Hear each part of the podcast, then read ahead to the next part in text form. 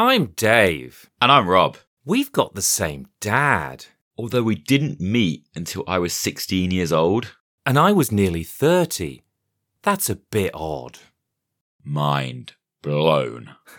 The first thing I noticed about Rob was how much he absolutely adores Neil Young. And so do I. What are the chances of that? And the first thing I noticed about Dave was how few other musical reference points we had in common. But it was clear to both of us how much we really, really loved music. So it became what we talked about. If you like, it's our football. We'd pass it around, we'd keep score, we'd trade fantasy lineups in the way other people talk about. Flatback fours?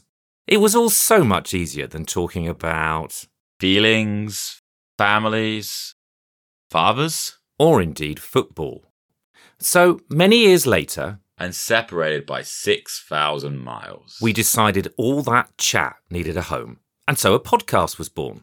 It's a truly simple concept. Every episode, one brother presents an album that the other brother doesn't know. But that they absolutely adore and is fundamental to their very soul. And then the other brother goes away, and after a week or two of deep, concentrated listening, comes and shares some home truths, Or some mutual admiration. and maybe also a deeper understanding of their brother. Blimey. So, in the opening season, I'll be talking about some classic albums by seminal artists like the Pixies and the Strokes that somehow passed Dave by, as well as bringing my big brother up to speed on some contemporary trailblazers like Thundercat, Fiona Apple, and Daft Punk. And I'll be sharing all the older but clearly much better music that I simply couldn't live without by artists like The Cure, Tori Amos, Elton John, and uh, Supertramp. I swear, there's a short straw in this somehow. So welcome to the podcast. This was your idea.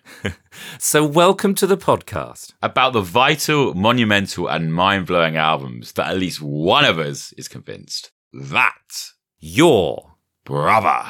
should, No! and maybe you should too.